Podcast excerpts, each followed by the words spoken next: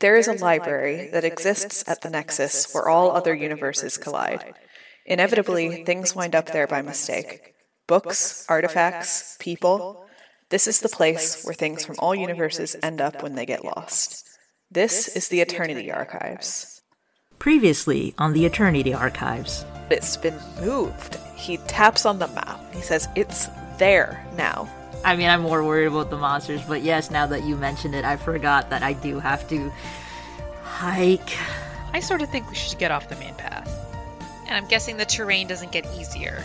Ryl is looking for cougars and has forgotten about the danger from the rock slides. Ryl doesn't fucking know how to camp. Ryl can't help with any of this. Emerging from the trees is the group from earlier, the tiefling and her friends. No.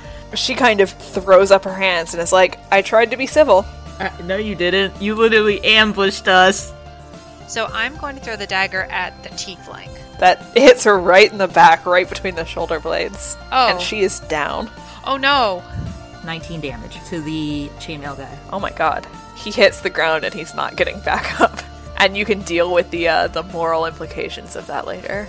All the deaths here were accidental. I told you guys not to swing at my girl Linda. Thank you.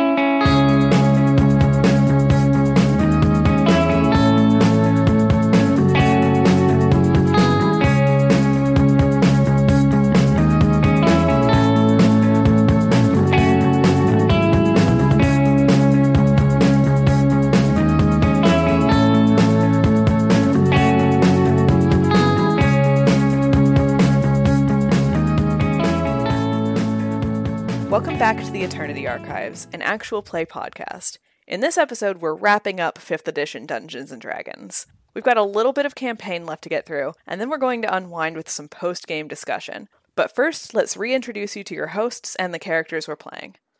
I'm Dorca. My pronouns are she, her. My character is Zen, the barbarian lizard princess, who is sitting on the sidelines for this mission.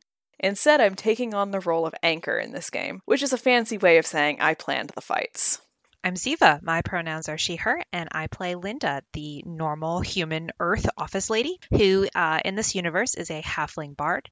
Fun fact about Linda she keeps finding Harlequin novels when she explores the library, even though she's, quote, not looking for them. okay, but does she read them? Uh, I think, I think, uh, Linda, Footage not found. Yeah, footage not found, What? yeah. Someone's cut out footage from the security cameras. It's just a loop. What? uh, hi, I'm Kite. My pronouns are they, them.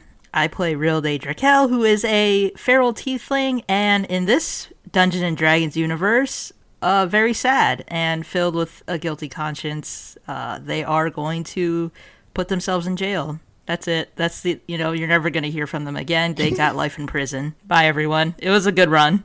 In our last episode, we forced Ryl to play out their worst nightmare being outside. It was a long day of hiking, climbing, and throwing cookies at cougars in the Stormhorn Mountains. They made some serious progress towards finding the anomaly, but if everything were always that simple, the game wouldn't be worth playing or listening to. The shady adventurers they met back in town turned out to be just as shady as expected, ambushing them when they made camp. It didn't go the way they planned, but uh, they're insisting that the slaughter was mostly accidental. Anyway, now that our players have driven them off, it should be a straight shot to the top of the mountain and your goal. Th- that's the plus side, right? Like jail is inside, so uh, you know it's better than what I've been through this past past couple episodes. For the record, if Ryl was in jail, Linda would totally bring like a big, beautiful cake that would probably have a nail file hidden inside. Oh no! nail file? Regular Linda. file? R- Ryl's just like I don't know what to do with this, and they would just file their horns. I guess. That's valid. That's valid. You gotta you gotta look sharp in prison so everyone else leaves you alone. I'm pretty sure that's how it works. There's so much crime in this podcast. There's a lot of crime in this podcast. Be gay, do crimes. Anyway, let's go ahead and pick up where we left off. You ready? Let's do it, man. Ready for jail. All right. the two of you are alone again, and everything is quiet for a few seconds, and then you just hear Zen like laughing in your ears. Like, that was incredible. You guys are the coolest. Uh, Thank you, we Zen. just- we just committed murder. I don't know how cool that is. It's only murder if you're within city limits. Oh, Hmm. hmm. I guess. Hmm. Uh, I feel like we should. You know, they weren't particularly nice people, but I feel like we should pay our respects and, like, bury them. But I don't have a shovel. So can we just move, move them, uh, and then, like, throw them in the river or something? I have a shovel. Oh. You have a shovel? I have a shovel. Okay. To bury them. We'll dig them at least like slightly adequate graves. If nothing else, so the cougars don't come in the night. I just imagine Ryl is just like so set on burying them and paying their respects, and then they just get so tired after like two shovelfuls of dirt, and they're like the most shallow graves. And then said what they do is they just get like a bunch of leaves and put them on top of the bodies. I think that's about right. Like we dig as far as we can before we get exhausted, and then we're just like, whoops, and just put some extra dirt and some leaves on top. And it's far away enough from the campsite that we can sleep without being worried about, I don't know, wights or whatever. yeah. I guess maybe Ryl would also find a stick and then like stick like impale the body to the floor and then they would look at Linda and be like, uh, in case in case they become zombies. And that sounds about right Delinda. She like absolutely saw some terrifying original Romeros in movie theaters when she was a teenager, and she's like, mm, mm-hmm, mm, that, that, yes, Zen is silently nodding to herself, but me, Dorca, is like, what the fuck is that supposed to do? It's to pin the zombies to the floor so they can't move. Linda doesn't have strong feelings. She's just terrified of zombies. So anything that's supposed to control zombies, she's like, yep, mm, that sounds good. Alright, so what are you gonna do now? It is definitely night now. It's dark. Okay, well, I want to take a long rest because I'm hurt. Yeah, we should definitely take a long rest. I'm also hurt. Okay. and I'll eat some, was it, uh, like messed up Pop Tarts? Yes. Disassembled Pop Tarts? Yes. So let's talk about what exactly happens on a long rest.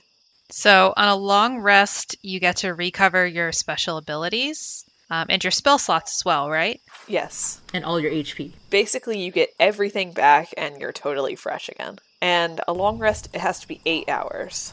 Is that correct? Or is it six? Eight. Okay. Uh, but different races will have different things. Like elves don't take long rests; they take trances, which are four hours. The other thing is that you can stand watch during a, a long rest as long as it's no more than two hours. Okay, yeah. So we probably just do shifts or something like that. Yep. So there are only two of you. So if you're doing two hour shifts, then that's only four hours of rest. I feel like probably we start the night and like you do, like Ryl does a two hour shift and Linda does a two hour shift. But Linda doesn't want to wake Ryl up again and everything seems fine. So I think she probably just makes the executive decision that like the fire's out, nothing's attacked us. So let's just call it a night and we'll both get some real sleep. Okay. And then Dork is like, "Ha ha, dummies!" No, it is an uneventful night, and you wake up in the morning feeling refreshed and healthy. yeah, I don't know about that. There's definitely guilt on my conscience. You are physically refreshed and healthy. I just very sadly eat this uh, disassembled Pop Tart. So when the sun comes up, you see that you're pretty close to the peak of the mountain. Like it's all uphill from here, but it's not too far. If you start now, you'll probably be there before noon, before it gets too hot. Let's let's go for it. Yeah, I think we would just eat breakfast and whatever, and then I doubt anyone else is following us, but you know, we I imagine we'd do our best to just like clean up our camp, campsite, and then just start going. Yeah. Okay. So you make your way up, and soon you find yourself reaching the peak of the mountain. And now there is a bit of a climb. It's not as steep as the climb you had to do yesterday. It's pretty rocky, but if you like get down on hands and knees and just use that to kind of crawl your way up the mountain, it should be manageable. Ryl sees that there's another climb in front of them, and then they just uh, very dramatically just like fall over and plank on the dirt, and they're just like, uh, just go without me. I I, I can't make it. It's real a little sore. Ryl is just a huge baby and doesn't feel like exerting more effort. And also, yes, they are probably sore. I think Linda would go for another Girl Scout song. This one's not bardic inspiration. She just she just wants to help. Okay, what song? You got to sing it now. She probably does Miley Cyrus's The Climb. Oh my god. That is not a Girl Scout song. It's not a Girl Scout song, but you could make it one. A Girl Scout song is basically any song you sing while you're outdoors. So Ryl would less want to climb because of the Girl Scout song and more just because they don't want to disappoint Linda. And I imagine Zen is also probably like, Zen is is cheering them on. yeah. And it's just like, oh, okay, fine, I'll, I'll, I'll go. I'll, I'm climbing. So what I would like to do is, could, could I like tie ropes around our waists and then like shoot the arrows up so that we kind of are like in place, you know, to save us from falling or whatever. Or how how high even is the climb? It's like a good 80 feet, but it, it's a much more gentle slope. Like you can't really fall. Okay. You'll just like slide a little bit back down. Okay. Well, I think I'll still do that. Just I don't know for safety precautions. Is that a thing you can do in rock climbing? You know more than I do. I don't go outside. You don't usually use a bow and arrow in rock climbing. well, yeah, but how do you nail the rope up at the top? you actually like have all these little spikes and like every 10 feet you the lead climber hammers one in. Oh well, that's So the first person is climbing like without anything above them. okay. Yeah, I guess Ryl would just follow Linda's lead and go for it. I don't know if Linda would be leading or if, you know if Linda falls, then they uh, she can land on rail. So And again, like if you fall, it's not going to be downwards. It's just going to be backwards. look, these are contingency plans I have. All right. Okay. okay, so I guess did you say acrobatics? Yeah, acrobatics or athletic. All right, I'm gonna do acrobatics again. So I rolled an 11 plus four, so 15. I got an eight. Okay, so Linda is a champion climber and she just like scrambles up this rocky slope. Ryl is tired and not enthusiastic about this, and there are a few times where Ryl is like halfway there and then steps on a rock wrong and just slides back down to the bottom. No, And they don't try. Very slowly. Yeah, they don't they don't try to climb back up. They just let it happen. They're just like goodbye, cruel world.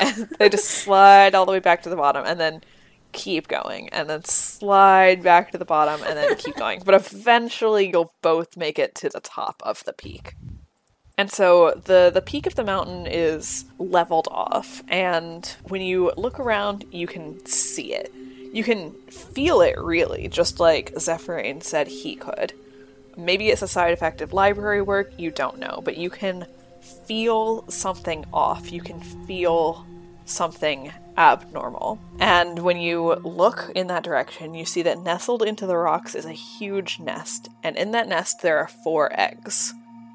One of the eggs is wrong. It is larger than the others, inky black like the void that brought you here, and seems to pulse with a threatening energy. It does not belong here and is unmistakably the anomaly. uh, I guess that's kind of the weird. Do you feel that weird feeling? absolutely. I I don't like it. I guess it's just that egg. I, I thought it was the Pop Tart I ate this morning. I think it might have been raw, so I was a little bit afraid of that. uh, but you know what? I'm glad it's it's this egg. Hey Zen, are we just supposed to like pick it up and bring it back home? Uh, yeah, it looks like once you have it in your hands, I can pull you back. Uh, Well, okay. I guess we should go touch it. Uh, I get. Hey, do you know what kind of eggs these are? Yeah, is it giant spiders or something?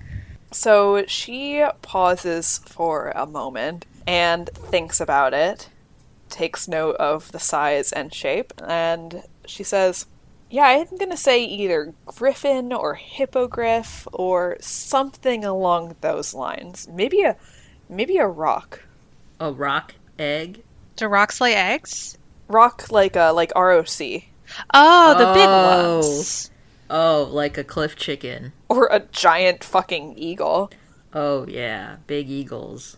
Uh, you know what, Linda? Let me. I mm, yeah. Let me do this. Let me. Let me. I'll. I'll go in. I'll now touch. I'll touch the egg. Okay, I I'll I'll stand I'll stand readied. Uh, can I do a stealth check to like sneak up? There is no cover on this mountaintop. Oh, really? Okay. Hmm. All right then. I'll just go for it. As you approach the anomaly, you hear a shrieking cry, and the dust is kicked up all around you. A large feathered creature lands before you. It has the body of a lion with the wings, head, and talons of a majestic eagle. As Zen predicted, it is a griffin, and clearly the protector of this nest. Oh my god, this was this had all the boss battle flags and I just fucking missed it. Ugh, amateur. Amateur mistake. The griffin flares its wings at you, hissing through its beak. It clearly has no intention of letting you anywhere near that nest. Uh, can we just have the the messed up egg? I mean, that's obviously not your egg. Like, come on, it, it you know. And Ryl just kind of gestures at the egg. It is a griffin. Its intelligence is two. It does not speak any human language or understand it. Can I do an animal handling check to see if I could like shh good girl it into letting us close, like you like they do with horses in girl movies? Yeah, you can you can try. Okay. You can try and horse girl this griffin. Yes. It always works in movies, so I feel like this should work. I've seen a lot of those movies. Me, Ziva, and probably also Linda. She probably watched National Velvet like a hundred times. I'm stalling for luck. 13 plus 1 is a 14. All right, so what are you doing? I am animal handling, and I am walking to it really closely with my hand out, doing that shh horse girl voice, trying to get as close as I can and saying, It's okay. It's all right. So it rears back and swipes out at you with its claws and just like screeches at you. Okay, so that doesn't work. Yeah, uh, I think Linda, we are going to have to make some chicken fried steak for breakfast. Oh. Is there is there anything else we can do? We can't lie to it. It's too dumb to be fooled by your We lies. can't talk to it politely. We can't we can't national velvet it. You can try to maybe play it a song and try to like calm it down with like a calming, Oh. calming song. I might have something like that. I can do like a percussion with like a rock, you know, hit two rocks together. I can just like a very I can charm person. Uh, Griffin's not a person. Yeah, all I can do is not anything useful, but I can sing it a nice song and hope it goes to sleep like Fluffy from Harry Potter. I mean, I think that would just be animal handling again. oh, I already did that. Yeah, you can't really do deception or medicine. Okay, so we have rope, right? Oh, no, you lost your rope. Oh, but you have more rope. How much rope do we have? You had a rope. Okay, what I want to do, can I try to jump on the hippogriff? No, griffin, sorry, the griffin's back, and then like ride it like a mount. You can absolutely try that. Okay, Good luck. Linda, I need you to play me some bomb ass background music. Okay, is this a bardic inspiration? Yes, please. Okay. I am doing Bardic Inspiration. You get that 1d6, and I play what uh, is, but I don't know is, the Final Fantasy of your choice battle music. I'm just like strumming out on my dulcimer. I've never played a Final Fantasy. I have no idea what it is, but it sounds fucking cool. Oh god, this is not. I got a four plus two, uh, plus three, so I got a nine. All right, so you try and mount a wild magical creature, and it does not like that. It spins around and it throws you on the ground. It rears back and you hit the ground hard, and then it charges at you. So we're going to be rolling initiative now again. Okay. Oh god, I got a one plus four. I got a 16 plus 4. Okay, well, um, Ziva, you get to go first. The griffin is charging Ryl. Okay. So then I am going to want to just attack the griffin. Um, I'm going to want to move towards it, kind of like between it and Ryl, and use my rapier. Okay. So then that is a 11 plus 5. That's a 16. And you hit. It's a pretty big target. Okay. So then I do 1d8 plus 3. That's 6 damage. Okay. So I guess I'll go ahead and do my dagger hit as well. Do my dagger hit, which is uh, 18 plus 5 is 23. And that's another hit. And I do 3 damage. Okay. And now it is the griffin's turn, and you are in its way. And it rears forward with its beak and attempts to bite you. Can't blame him. It got a 15, and that does hit you, I believe. That hits, yes. Okay. Now it does uh, 8 damage. Okay, that's yikes. And then it swipes at you with its claws. Oh boy. And it definitely hits you. And that is another 8 damage. Oh my god. Linda's hurting. How much HP do you have? 21. Okay. I got 5 left. Oh no, okay. Well, now it is Ryl's turn. Okay, I am going to use bonus action Zephyr Strike. So I'm gonna, uh, I don't enact opportunity attacks with my movement as long as the spell is up and it's a concentration spell. And then I will use Cure Wounds on Linda, which is a 1d8 plus 2. Hope I roll well. 1d, it's I, 5 HP. Hey, I'll take that. All right, so you like reach forward and give Linda a little boost. yes. Thank you. And, um, I'll move up to like stand beside Linda, I guess. Hopefully, I can maybe bait some of its attacks. All right, and now it is Linda's turn again. What do I do? Um, I guess I'm gonna. Actually, I am going to do Healing Word, which can include myself, because that's a bonus action for me. So, Healing Word is a level 1 spell. Then I get 1d4 plus my spellcasting ability modifier, which uh, for me is Charisma. So that's 1d4 plus 2. And so that is 3. That's not a lot, but I'll take it. Yeah, every little bit counts at this level. Yes, sure does. Okay, so that was my bonus action. But then my standard action, I'm going to attack again with my rapier because I had good luck with that last time. Oh, I rolled a 20. Yay! Yeah! So that is a critical hit. Okay.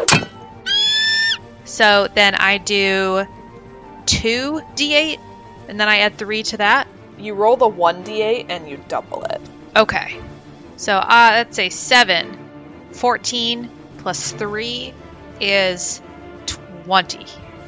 Okay, wow, that is a lot of damage. Non lethal. Okay, well it's still it's still up. Okay. Wow, that's a tough griffin. Yeah, you didn't kill it. Man. All right, so is that the end of your turn? That's the end of my turn. All right, so now it is the griffin's turn, and it rears back on its hind legs and flaps its wings really hard, and it pushes both of you back 10 feet. And then the griffin takes off into the sky. It doesn't fly away, it's like circling. Oh, Neat. And now it is Ryl's turn. I'm ready for chicken fried steak, or we can just try to get the egg. so do you think we can go fast enough to get the egg? How far are we away from the egg? About uh, 60 feet. Oh, that's like two turns for me. Okay, I'm gonna try to attack the griffin because I use my advantage for my Zephyr Strike. Whether I hit or miss, I get an additional 30 feet of movement, and altogether that's 60 feet. So I will try to attack the griffin. Do I get any disadvantage because it's like circling around, or Yes, you do. Okay, so because of my Zephyr Strike, that would just cancel out to be just Right. regular attack. Okay. Yep. Uh, I got a 6 plus 8, 14. Yeah, that hits. Okay. So I do 1d8 plus 4 because of my uh, longbow, and then another 1d8 because of my Zephyr Strike. Oh god. 20? Is that right? What's 8 plus 8? Is 16, right? Yes. Plus 4? Yes, I do 20 damage. Oh my god. All right. Holy cow. Did I kill it? I didn't kill it, did I? No, you didn't kill it. It's still flying. It Damn. shrieks real loud though. Okay. And then I just start running towards the eggs, and I have 60 feet of movement. So as you get closer to the nest, a second griffin climbs out of the nest and Fucking is now excuse me? between you and it. It is smaller, not like a baby, but probably like a juvenile. But it is also planning to protect the eggs. I just want the one egg. Just the one. That egg. And I point at the, the messed up looking egg. It it doesn't have any reasoning power. Ryl's gonna try anyway because Ryl has one brain cell. Wow, imagine if you'd done this with like the actual thinking people. We tried. We tried, Dorca. oh, was it the fucking idiots who snuck up on us and tried to ambush us in the middle of the night? And then they were like, eh, "You killed It us." was the middle of the night. It was like it was like 8 p.m. That's the guys- middle of the night. You guys were both awake. All right, but anyway, it is it is Ziva's turn. Okay, jeez Louise. I can't really hit the flying one. Oh, you can take a dash action. What? How far does dash let me go? I can't remember. It's double your walking speed, and I believe since you're a halfling, is it 25 or is it 30? It's 25. Yeah, because a dash is just twice your like, twice Okay. your movement, but that counts as your action. You then cannot attack. Got it. Okay, so I'm going to go ahead and dash 25 feet forward, so I'm within roughly 10 feet of you, and also the eggs and the griffin, the little griffin. You also still have a bonus action. Oh, I do still have a bonus action. Then for my bonus action, I am going to use my rapier. I don't have to use my dagger second. So I rolled 15 plus 5 is 20. You're attacking the smaller one. The smaller one. Yep, that hits. All right, and then I do 1d8 plus 3. So that's 4 plus 3 is 7. Okay. And now it is the larger griffin's turn, and when it sees the two of you brushing its eggs and its companion or offspring, there's really no way to know for sure, it lands again. It lands right in front of Ryl, and it attacks with its beak. Come at me, bruh. Uh, 18. Uh, yeah, I guess. And it does 10 damage. Okay, I will Hellish Rebuke. Oh boy. Uh, so, needs to make a dex saving throw. Yes. Uh, it rolls 19. Fuck! Alright, well, it still takes half. Okay. 16, so 8 damage. Okay. It is staggering. It is looking very unhappy. And now it is the smaller griffin's turn. And that one is engaged with Linda. And that one does an 11. So that's probably a miss. That's a miss. Okay. And now it is Linda's turn. No, it's Ryl's turn because Ryl's last thing was a reaction. So it's real. It's actually Ryl's turn. Okay. Oh, I took damage, right? So I have to do my concentration spell. Yeah. And I took 10 damage, right? Yeah. Fuck! My concentration breaks. God damn it! How far away am I from the eggs right now? You're about 15 feet, Okay. but there are two griffins between you and them. And the nest is big enough that you would have to like climb into it. So I'm not in the nest yet. No. Okay, so for my bonus action, I'm going to use my last spell slot. I'm going to use Zephyr Strike, and that makes it so my movement doesn't provoke opportunity attacks. Okay. So then I'm just going to run past them with my 30 feet of movement. So let's talk about opportunity attacks because I don't think we've brought that up at all. We've we said it a few times, but we haven't explained it. So an attack of opportunity is basically when you are entering or leaving someone's attack range, they get to make an attack on you for free, even if it's not their turn. Yes. Yes. They have an opportunity to make a free attack, and that is an attack of opportunity. Yes. Not everyone uses that. I've definitely played in some games where that's not a rule, but it does come into play fairly often. Like here, Yeah. where like Ryl can't just run past two griffins normally without them getting an opportunity to retaliate basically, and that's what this spell is giving them the ability to do. Yes. Since that was my bonus action, I will take a dash action and make a sprint for the eggs. Okay, and because of your Zephyr Strike, you don't invoke any attacks from the griffins, and you manage to just scurry past them. Yes. Okay. And then I can I I just like hug the egg. Yeah, and it is huge. It is like up to your waist. It is a large egg. Oh man. Uh Zen, is it possible for you to like beam us up or is this like a if we're in combat you can't do it type of thing? Um, uh, l- let me check. You just hear like furious page flipping. Yeah, just furious page flipping, and then you both feel like that tightening around you, like the air is compressing, and everything sort of fades away. And you feel that same sort of pressure that you felt when you arrived here. And in what could be a, a second, what could be a minute, you're really not sure. But when you become aware again, you are standing back in the library between those two bookshelves. Ryl is just like hugging this giant egg, and Linda's there too. We did it. Uh, are we alive? Or are we dead? You're both alive, your uh, weapons are gone, and you're back in your original library clothing. Oh my god. And you're covered in feathers. Uh, oh my, jeez. I, I hope those griffins are okay. Uh, breakfast anyone? So, a couple of librarians, you've seen them before, but you don't really know much about them. You haven't interacted with them much. These are like the research librarians, and they don't they don't go out on actual archivist missions. They just handle things at home. And they come and they collect the egg. They tell you, "Good work. We're going to figure out what this is. Take a well-deserved break." Is it gonna be like a cool space griffin? They don't know what it is. That's why they're uh, taking it away to figure that out. Maybe it's like one of those uh, thousand year eggs. Those are those are pretty tasty. Maybe we can eat it later. I'm fine with that. Linda is both like shaken by having to fight people and griffins and is also like elated that we did it. And so she like very quietly says, uh, "Are there pancake restaurants in the library? We should celebrate. Let's let's get pancakes." Ooh, I do like pancakes. We didn't get any of the pancakes at the uh, Seeking Star, so I, I would really like some pancakes. All right, and Zen is up for pancakes. She hops out of her giant chair and kind of wraps an arm around both of you. Linda is uh, a normal height again, so that is possible. Zen would never be able to put her arm around a halfling. It would be comical. And she's like, Yeah, I could eat. So I guess they freeze frame arm in arm going to get pancakes, and we get a we get a celebration montage. Yes. Yep. They all jump up into the air and freeze to a high five, and no one has guilt at all. and the screen zooms out and we get a slideshow of them eating pancakes and spraying whipped cream on each other and Oh my doing God. shenanigans.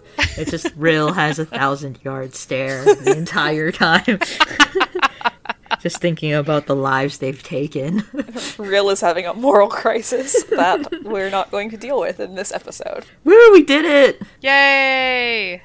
And so that concludes our Dungeons and Dragons 5th edition one-shot campaign. So uh let's uh let's talk about it. Let's unpack a little. Yeah. So I am particularly fond of D&D, obviously, as I talked about earlier. And uh, I think that this game showed a lot of reasons why, um, which is that there's lots of different ways to solve problems, from the like totally normal to the completely batshit. There are lots of ways to deal with um, even relatively straightforward scenarios like combat, and then there's a ton of different stuff you can do. So we did everything from talking to people to sneaking around to fighting to dealing with the environment. And yeah, I mean, there's a lot of really good stuff about this. And fifth edition is one of the more straightforward editions, which means that it's really easy to like just pick up and play once you get a character rolled. We didn't have to do a ton of rules looking up and a ton of little fiddly stuff. We definitely did some of it, but uh, fifth edition is a straightforward game to play, and there's a ton you can do with it. And I do just want to say, as a note, like, this is not scripted. Like, as the DM, I did have a lot of, like, the descriptive stuff written out ahead of time and, like, the ways that the enemies would attack and react. I had a lot of that written out. But uh, Ziva and Kite, they did not know what was coming. They did not know what to expect. And they definitely did things that I could not have predicted and was not prepared for. And honestly that's kind of the fun of it as a DM is you also have to react to what the players do. There's no foolproof way to set it so that they'll do exactly what you expect all the time. Uh, I find it as my personal goal in life to throw my DM for a loop constantly. Um, and I like to think I'm very good at it, so. so I guess, like, How did you guys feel like uh Ziva, how did you feel playing like a bard since this was your first time playing a bard? I thought it was interesting to play a bard. I probably could have done more with it, um, but I really like the balance between combat and, and fast combat and some spell work, but not all magic it reminded me a little bit of a rogue just in terms of like the breadth of things that you can do. Sort of a jack of all trades. yeah exactly and um, it was fun. Hey, that's i don't know i liked ability it. it is one of the ability names. Yeah it was Yeah. fun. I would love to um, i'd love to play in this space a little bit more sometime. Definitely, like especially when you get more of your college. I, I actually don't know what College of Lore like specifically gets. I know they get lots of expertise in things, or at least, or that might just be a general bard thing. But yeah, expertise is neat because it doubles your proficiency yeah in you know whatever skills you have, which is like, hey, I'm really good at the dulcimer, and I'm actually fucking amazing, and I'm Linda the Bard, the best dulcimer player in all of Faerun. yeah it's fun and i would love a chance um, at some point if we go back and do some revisiting to uh, polish up some of these skills and dust off the old character sheet sometime Yeah, maybe like pretty far down the road after we've done a lot of other stuff, we'll need a Dungeons and Dragons refresher and we'll come back and I'll be like level 8 or 9. And then we're gonna have to relearn all the things we forgot.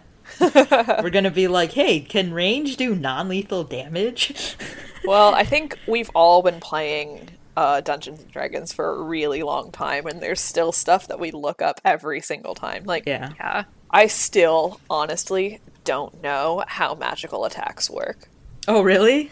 Yes. For me, I think I know just because I play in a semi-regular game, and I'm a I'm a sorcerer. I actually did not think I would like. I usually tend to like martial kind of classes, but sorcerer is actually like super fucking fun.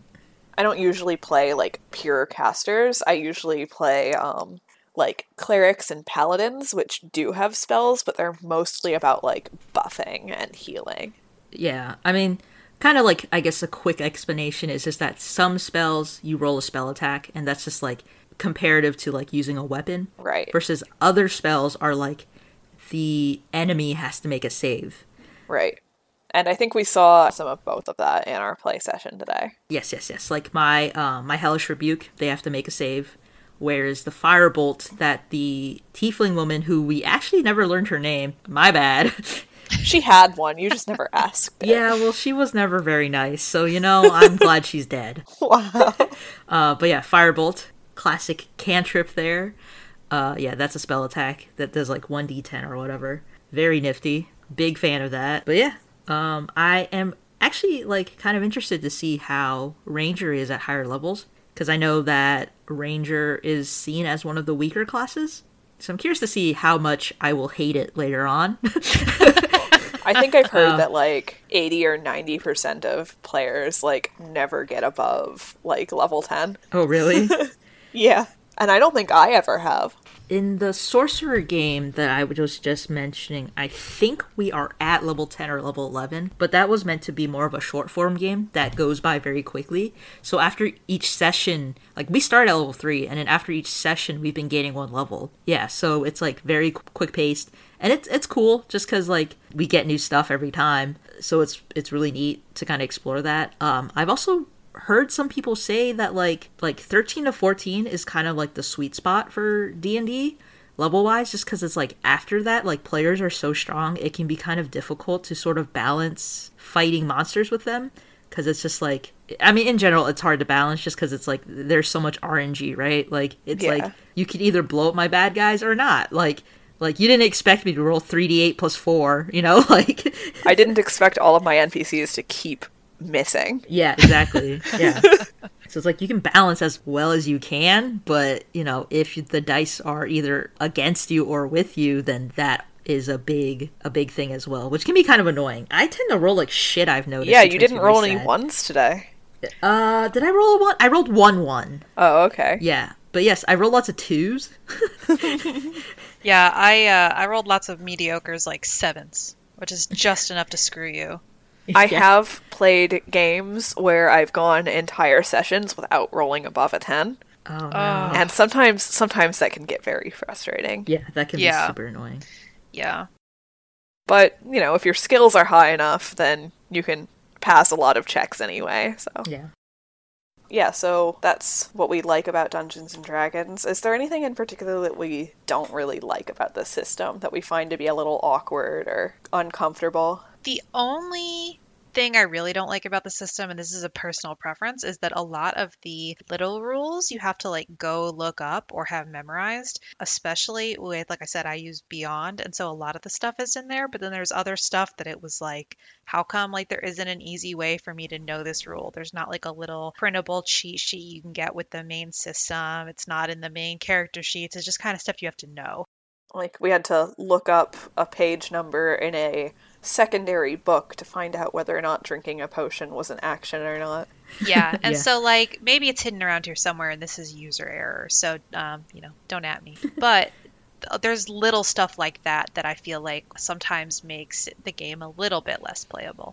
And in our case, you know, none of us are like experts, but we've all played D&D before and we've all played 5th edition before. And so, you know, we had enough familiarity that it didn't bring our game to a halt. It just took a little bit extra time. But that's really my big beef with D&D is that sometimes you have to stop and look up those little fiddly rules that you don't know off the top of your head. Just that there's so much of it. Yeah, there's just so much of it. Yeah, and definitely like during that one fight, like I had written down in my notes like what spells all of these NPCs knew and what they would use and when. But I'd see these spells and be like, oh shit, I don't know off the top of my head. I don't remember off the top of my head what that spell does. So I was like looking up all these spells on the fly, and that's. It can drag things down a little bit. Yeah, it's definitely like I don't know. Once you play a lot more D and D, especially as like a regular game, then you um it drags less just because it's like second nature. But yeah, if you play D and D like semi infrequently, it kind of sucks because it's like, oh yeah, how do I do that thing again? What is the rule for this again? And also, it's a lot of like different groups will sometimes have like different rules for things. So like for instance, that potion rule, I know some people will use it as like a bonus action instead of an action, even though that's like a rule in the book, just because like game flow wise, they prefer it. Or like same with the the crit, like we did roll one dice and then double it. Um, I know some people are like roll two dice and then other people are even like roll two dice and also double your modifier. So it's like it can also be kind of hard to keep track of like rules, especially if you play with like a bunch of different people, because different groups might have different rules for things. Well, I don't think that's a problem so much like with the system as it Yes, is that's with true. like there's just a lot of tweaking you can do with it and I guess that can be both a strength and a weakness. Yeah. Yeah. The other thing about D&D that I feel like is really important to talk about is both so two things. And these are downsides more to the role-playing ecosystem than they are with D&D like as a system, which is both that Wizards of the Coast and D&D are like immensely pervasive to the point where some people don't know that there's tabletop games beyond D&D. And that, you know, there's both strengths to that because there's so much D&D content and there's so much D&D community. Um, but it's also a downside to the fact that they tend to sometimes eat up indies in terms of people's like knowledge, not in terms of something predatory that Wizards does, but just in terms of the general public understanding of tabletop. Even people who love tabletop gaming don't necessarily know like how much indie content there is out there that's outside of this main system. And of course, something that you hear um, frequently, especially about early D&D, though even a little bit today, is that some of the language around some of the non-human races um, is a bit, for lack of a better word, problematic. And there's definitely people in the community who are working to make D&D, um, you know, more friendly towards people of color and more friendly towards ethnic minorities and more friendly towards different cultures. But um, if you're someone who's interested in D&D, but that sort of thing is not what you're looking for, um, that can definitely be a downside. Um, and again, that's not how D&D plays. That has more to do with like the lore and the origins of tabletop. But it's worth mentioning. Um, it's hard to have a discussion with, about D&D without mentioning that there are some downsides to its pervasiveness and to its early cultural origins. And just the fact that like a lot of newcomers only know about Dungeons and Dragons, if they come into this and see like all of the rules and all of the history and all of that, then it might turn them off of gaming, even though there are a lot of other systems out there that are a lot, I guess, easier on the rules. Yeah, like a different play style. Right. And I guess that's uh, part of what this podcast is gonna be, like exploring those other systems. Yeah, definitely. Yeah, uh, I think for me, this is a plus and a negative. It's kind of like the whole managing like your action economy.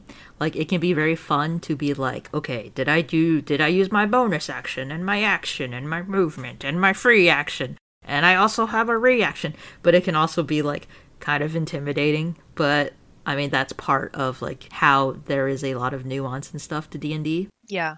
But also like once you get into the rhythm of it, it can be like very fun to be like, yes, these are all the things I can do on my turn. Yeah, like when you had that turn where you rolled three, where you ended up rolling three d8s, like that was a very cool turn. Ryl is cool sometimes, maybe.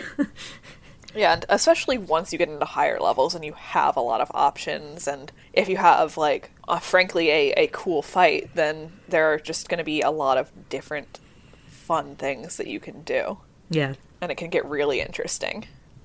I think that actually brings me to one of the things I like less about Dungeons and Dragons, and it's actually the set turn order. Oh, okay. Yeah, so today we only had two players, but I've played in games where you have six players. And when you get in a big fight where you have six players and six enemies, one round takes a long time.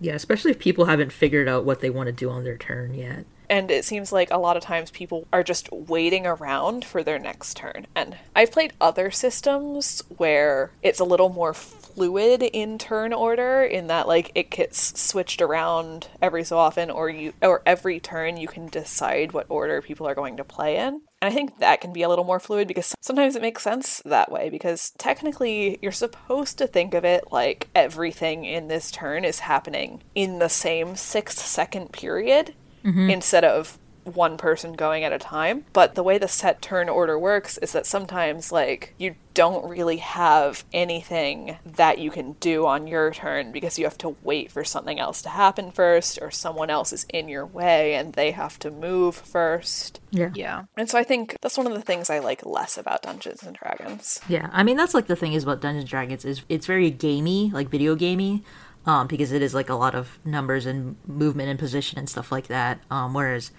like for instance, Monster of the Week, which I think I'll probably be GMing, and I, I think it's my turn next, right, to do a one shot. Yeah. Yeah. So, uh, Monster of the Week, look forward to that. But like in that, there isn't like a turn order or anything like that. It's much less video gamey. Like the dice are meant to like dictate where the story goes versus like this is how much damage you do. Like when you do an attack, you roll to see if you hit, but you don't roll to see how much damage. Like your your weapon just does a flat amount of damage because in that game, each weapon has like its own lethality you know? It's like it's like if you have a shovel and a shotgun like a shovel's going to do less damage than a shotgun because like you know naturally one one is a a gun.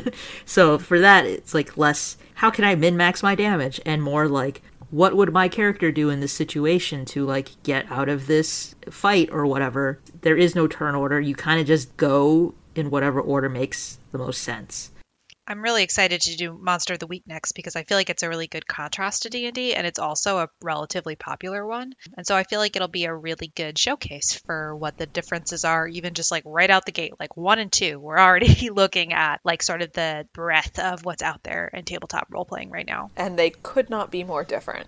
No, no, they're super different. I think that's why it's great that we started with 5th edition because it is so popular and all-encompassing and now that everyone has heard this game like this is this is our control group. Everything else can be compared and contrasted to this. Yeah that like you guys have said it's kind of like how d&d is very pervasive. It is the control tabletop game i guess that kind of everyone does build their understanding off of what else is there we should touch on? I think that about covers it. Yeah, honestly, I I had a lot of fun. I feel like this was like really fun to play and it went really well. And uh, thank you for GMing. yeah I think this was a good uh, a good first arc for us a good introduction to sort of what we're going to be about. Yeah, murder. yeah. Kite do you want to give us just like a short teaser on what we can expect next time for monster of the week uh yeah totally it is going to be kind of a modern earth setting um just because it is based off of you know monster of the week type shows like buffy the vampire or supernatural with like kind of paranormal uh, stuff going on. I don't know if it'll be the same Earth as Linda's or if it would be like an alternate Earth. But yeah, it'll be probably like a small time mystery. And what I like about Monster of the Week and by extension the Powered by the Apocalypse system is that unlike D&D which uh, uses pretty much all the dice, the Powered by the Apocalypse system uses the 2d6 system. So that's pretty much all you have to keep track of. And also, each character, instead of classes, you have archetypes like the Chosen One, the Initiate. So, you all guys are all playing like different roles on like an X Files type TV show as you guys solve a mystery. And of course, it'll be related to the library and the archivists and kind of fit into our higher level lore. That'll be cool. Definitely looking forward to that. Yeah, great. I am definitely looking forward to playing that. Yeah, I'm really excited. And I hope everyone listening is also excited. We're excited to be here and excited to be doing this. And uh, I can't wait to do more. Yeah, thanks for listening, everyone. Yep, thank you. Thank you, and have a time. I don't know, have a great day. All right. This has been the Eternity Archives and we'll see you next time. The remnants of the fear and rage of the last war still stalk the world, waiting to tear humanity to shreds. Noble demons lurk at the world's margins, sure of their power and heedless of the lives they crush. Enormous automatic siege weapons lie sleeping under the placid fields of a melted world, ready to spring to life and programmed to kill. Don't worry, we're here with you. Welcome to Sword of Symphonies. Join Cobb, Tissa, and Penelope as they navigate the dangerous world of Melta, discover the secrets of its past, and most importantly, look out for each other. I'm Kat, your host, your king, and the game designer behind this actual playtest campaign, and I'm thrilled to meet you. I'm Kathleen, producer, composer, and the one who puts the show together. Join us every week at peachgardengames.com to hear the fruits of my game design and my sound design. Sword of Symphonies. Together, we can survive. The Eternity Archives is hosted, produced, and edited by Dorca, Kite, and Ziva. Find us on Twitter at, at the Archives Pod or online at theeternityarchives.com. Our intro music is Paint the Sky by Hans Atom, and sound effects are obtained from zapsplat.com. Check out our show notes for more info and some helpful Dungeons and Dragons resources. If you enjoyed this podcast, please rate and subscribe to the Eternity Archives on Apple Podcasts, Spotify, or wherever you prefer to listen. Consider supporting us by telling your friends about us, or leave us a tip at our Ko-fi page, ko-fi.com slash the Eternity Archives. Thanks for listening, and we'll see you next time.